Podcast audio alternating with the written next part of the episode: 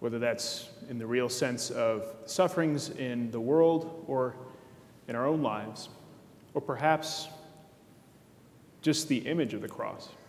We see the cross everywhere. Sometimes people wear it and they don't actually believe.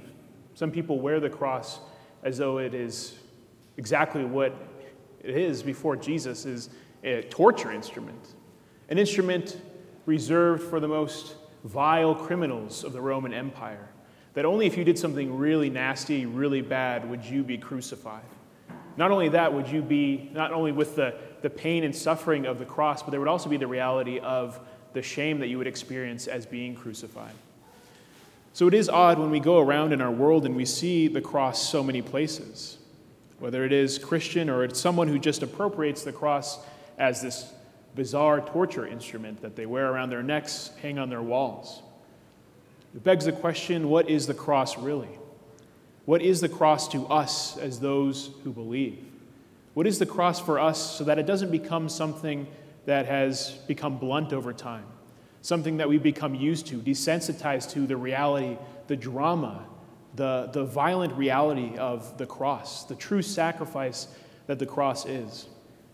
And to help us enter into the veneration which we celebrate today, as well as the Eucharist that we partake in, I encourage all of you to close your eyes for a moment, if you feel comfortable. Now, I want you to imagine a hill, maybe one here. Turns out uh, the Holy Land looks very familiar, very similar to uh, our surroundings here in Arizona. So think of a deserty hill. Now, think upon that hill the cross, this torture instrument this instrument of death, misery, and shame. Now think upon that cross, Jesus Christ. Imagine him as you pray to him. Imagine him as you think of him when you pray to our Lord, most especially in those dark times, those difficult times of suffering, of stress. Now, I want you to pick a spot in your mind where you can sit by or kneel near our Lord. You notice at the foot of the cross, it's so red. How could there be that much blood? The blood coming down the cross, this crucifix made glorious by our Lord, but this brutal reality of the cross, of suffering, that our Lord died for us. You see the blood coming down the cross. You hear it dripping, almost like the dripping of a faucet, dripping onto the ground. Apart from this, you maybe hear some wailing. You look over and you realize that there is Mary and John, the beloved disciple, Mary Magdalene, and perhaps others. You notice jeering and yelling. It's loud, a commotion, this craziness surrounding you. And then it all goes silent quiet except for the dripping of the blood as you look down at the foot of the cross. Now you look up and you see Jesus. You see him distorted, beaten, bloodied, abused, and shamed by the world, rejected by the world. And you look into his eyes and you see him welcoming you into the glory, welcoming you as beloved.